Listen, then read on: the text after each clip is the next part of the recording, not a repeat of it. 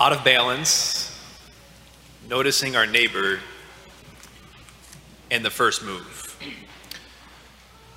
It's no secret that balance is important. You can walk up to somebody who's pretty, has, is in a good balanced stance, and you can put open, open hand upon their chest and apply some pretty good pressure. And if they're in that balanced spot, they're not falling over. You can walk up to the same person and they're off balance in their stance, and you can just put a finger on their chest and just put a little bit of pressure, and they tip. Too much sugar in a, in a diet for an extended period of time, the pancreas isn't too happy. And you have on your hands an out of balance diet, and the body is out of balance. The body suffers, performance suffers, but not just the body. Balance isn't important just for the body, but also just for the human person, the person to flourish and to thrive. You have tagline in corporate America the last number of, years or decade now of, you know, somebody graduated from college and looking for looking for work and seeing what's the work-life balance to see, right, if, if that, that balance is off, things suffer, relationships suffer with my spouse, with others. And we know that because we are not just body, but also body and soul, we have a telos. That means we are ordered towards an end. We're ordered towards God. So, of course, balance and our soul and attention towards our soul is important. And if any of balance is out of any of these things, hopefully we notice it and give it attention so as to get back in balance. We live in a culture that gets us, promotes us, encourages us to be out of balance. And we're going to look the next couple weeks at a couple different things, two things that our culture promotes quite intensely that is making us more and more out of balance. And because of that, we're suffering. We're suffering not, not only as individuals, but we're, we're suffering as in relationships, as a community in our, in our country. We're sick.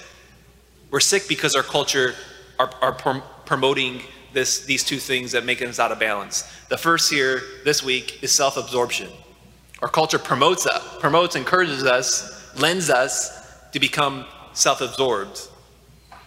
Or as the saints talked about, they described it as self love. So it's always been the case, but now it's just kind of encouraged more and more. And when the saints talked about self love, they don't meet it in the extent of the, the appropriate amount of love that we're to have for ourselves, but rather the self love or the self absorption that actually keeps us inward, that keeps us from living as we are made to, of living outward towards the other. Sociologists for, for some time now have been you know, looking at and how the American culture is uh, promoting us of being more and more self-absorbed. The American, the American person is more and more self-absorbed. There's two sociologists from Florida State University that are citing all these statistics with the increased usage of the internet over the last decade and social, social media usage that the number of people in the US who are self-promoting, they say, and self-absorbed is increasing to the, what they say is a narcissistic epidemic we have. And I think we all, we all know this, we intuit it, like we can feel it. We can see that that's the, the direction in which we're kind of going. And I can point to a lot of number, number of things. I just will highlight a New York Times article not too long ago that came out that explained that there are more couples that rather than after getting married going on honeymoons, they're, they're traveling separately. Right? So you have to, to the point where it's become such a trend, or at least they've, they've come up with nicknames for it. They're calling them unimoons or solo moons instead of honeymoons, where one spouse, after getting married, goes this place and the other one goes to that one. The article pointed out that you know, one of the examples was he went to Ireland to watch the Premier League soccer championship, and she went to Canada to visit friends, right? Because of course they're going to spend their whole life together. You might as well go to the place that they individually want to go. Self-absorption. You know, you might look at that and say, "Well, that's a crazy example," and indeed it is. How common that is, not very, but it's an indication, I think, of what just just kind of what we have on our hands. And so it may be worth an exercise for us this week even to in, in, in prayer and to ask ourselves in, in silence. Spend even 15 minutes with it. How might i might how might i be more self-absorbed than i would like to think? Or how might i be more self-absorbed than i would first notice? Even two weeks ago when we talked about elsa and frozen singing no right no wrong no rules for me i'm free to whatever extent we, we think that, that we determine what's right or what's wrong, to whatever extent we're in the, live in that spot, we're self absorbed, we're self centered. We think that the world, the fabric of reality, revolves around what I think. The moral code, God, of what's right and wrong, of what's sin and not a sin, doesn't care what I think. But when we when we do live in that spot of this self-absorbed, this inward focus, world revolves around around me, de facto we're out of balance. And we're not only out of balance with ourselves, we're also out of balance with with, with those that we're in relationship with. We're out of balance with with those, we're out of balance with society. We're out of balance, e- e- essentially, we're out of balance with, with the fabric of reality itself. Because we're, we're, we're wired to we're wired to give of ourselves and turn outward. As we said many times, we're wired for love. And so, how can we become less self absorbed on our own individual interests? How do we kind of fix that imbalance? The answer, one answer, an antidote, as we see in our gospel today, is our neighbor. Our neighbor, our neighbor before us calls us out of ourselves to turn outward. That's what our neighbor does. And maybe example par excellence of this is, is marriage. Of committing and giving my life to someone. The quote of the Catechism 1609 says, after the fall, meaning because of the fall, we all have a tendency to be self absorbed and to be self centered. Marriage and the sacrament of marriage and the other helps us to bust out of that. After the fall, marriage helps us to overcome self absorption, egoism, pursuit of one's own pleasure, and to open oneself to the other, to mutual aid and self giving. Marriage, example par excellence, but any relationship. The neighbor before us calls us to, demands of us to go from with turning inward to outward. Which, in our gospel, what's the young man say? Who's my neighbor? In response to Jesus's the two greatest commandments to love of the Lord your God with all your heart, with all your mind, soul, and strength, and to love your neighbor as yourself to the, to the point where he says, Well, then who's my neighbor? Implying that they're implying that he thinks that there are some people who are not his neighbor. To which Jesus then gives the parable of the Good Samaritan to say, there is not a single person who's not your neighbor who you're demanded to love as yourself. The problem is, with the culture in which we live, more and more so, we are becoming numb to the numb and not noticing the humanity that's right in front of us. And not only, it's even worse than that of not noticing the humanity in front of us. We're kind of like just got this like not caring of those priests, the priest and the Levite who sees the man at the side of the road lying there, beaten, left half dead, and they just walk on the other side. And some of you know I wasn't here last week because I was on silent retreat and um, up in Wisconsin, and there it was so it was 70 nuns and me okay, on, on silent on the retreat. And retreats are these the silent retreats are just um, they're they're they're profound. And I know some, some parents, as my brother as I was telling, he's like, well, I like with small kids, I, would love to do that silent retreat. Sounds sounds awfully nice to, to go out to go on a silent retreat. But so many the things you notice and the way you can hear God's voice in an extended period of six seven days of silence. And I just share one grace as it pertains to this. Is one day I was after it was like all morning long. I hadn't seen anybody. Right? I got to the point on silent retreat where I'm just naming the deer. Right? There's nobody around. It's like there's Augustine. Right? There's Cecilia from about 150, 200 yards away, though, I see another person. It was a, one, of the, one of the religious sisters. And upon seeing her, I just had this I'm walking in this grassy area 200 yards away, and, I, and, and she catches my eye from a distance. And I just had this overwhelming sense that I was connected to her. It, it, it, it, the, the, the, love of, the love of God and the, the intense feeling that I was connected to, to her hit me so hard. I literally, I, I, like I, it buckled my knees, and I'm there on the on the grass just crying. The sense of being connected to this person that I see 150, 200 yards away.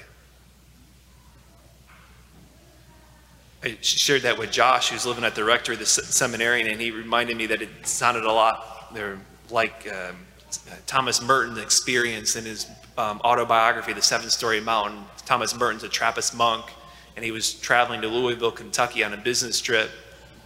And he's there standing in the downtown Louisville, the business di- district on 4th and Walnut.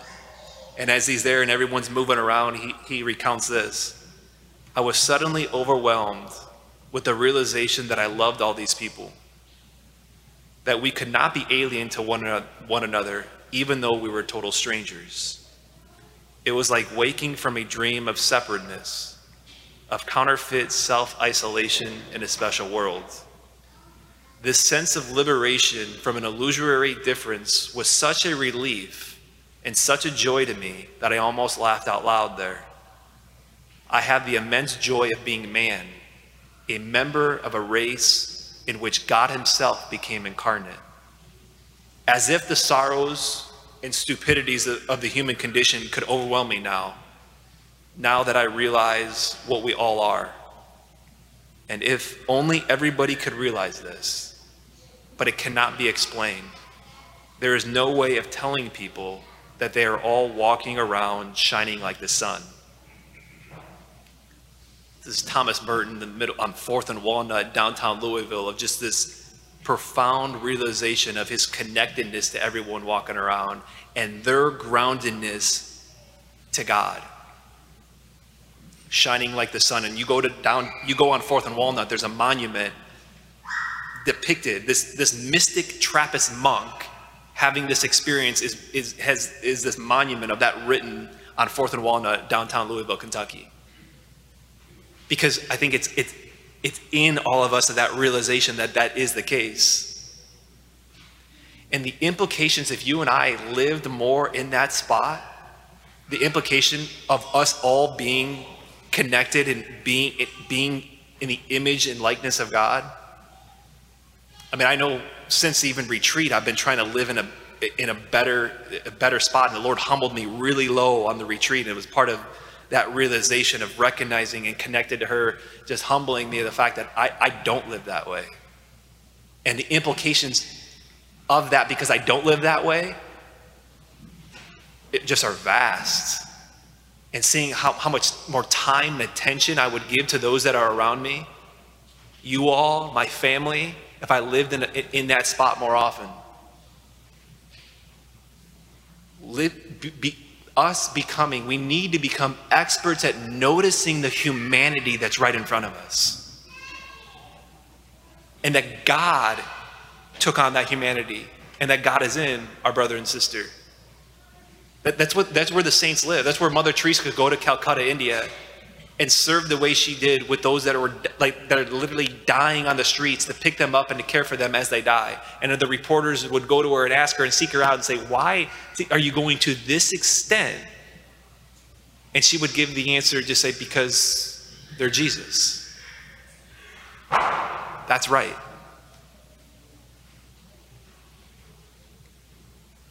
And so brings us lastly to the first move. How, how are we, we need to more and more make that move, our community, to notice our neighbor. And how, do, how, how is it that that happens?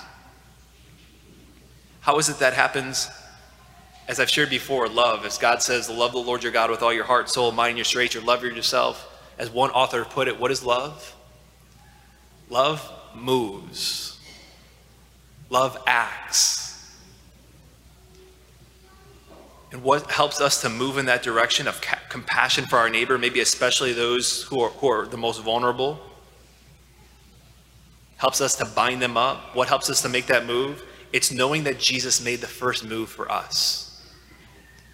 As the church fathers commented on this parable of the Good Samaritan, they said the man that fell among the robbers, who was stripped, who was wounded, who was left half dead on the side of the road, that man is all of us. That man is humanity. We've all, every one of us, have encountered robbers along our way. We all know and we have all been damaged by sin. And we're all needing someone to come to pick us up. And Jesus makes the first move. As we're, as we're lying there on the road, dead in sin, he comes to pick us up, to carry us, and bring us to the inn. He does that today. Has he done that for us? And he does that today for us. He's gentle with you and to me as we're dead in our sin. He knows how weak our humanity is. God became our neighbor. He makes the first move to come to get us to rescue us. Jesus is the opposite of self absorption. And so, if we're going to make that move towards our neighbor and to notice our neighbor, it's only to the extent that we are more conformed to Jesus Christ. Because he's the opposite of self absorption, of which our culture is strong with promoting. It's no secret our culture promotes this self absorption, which gets us out of balance and we suffer because of it. We become sick when it happens. Our neighbor draws us out. So let us notice our neighbor this week, who is Jesus, who makes the first move for us.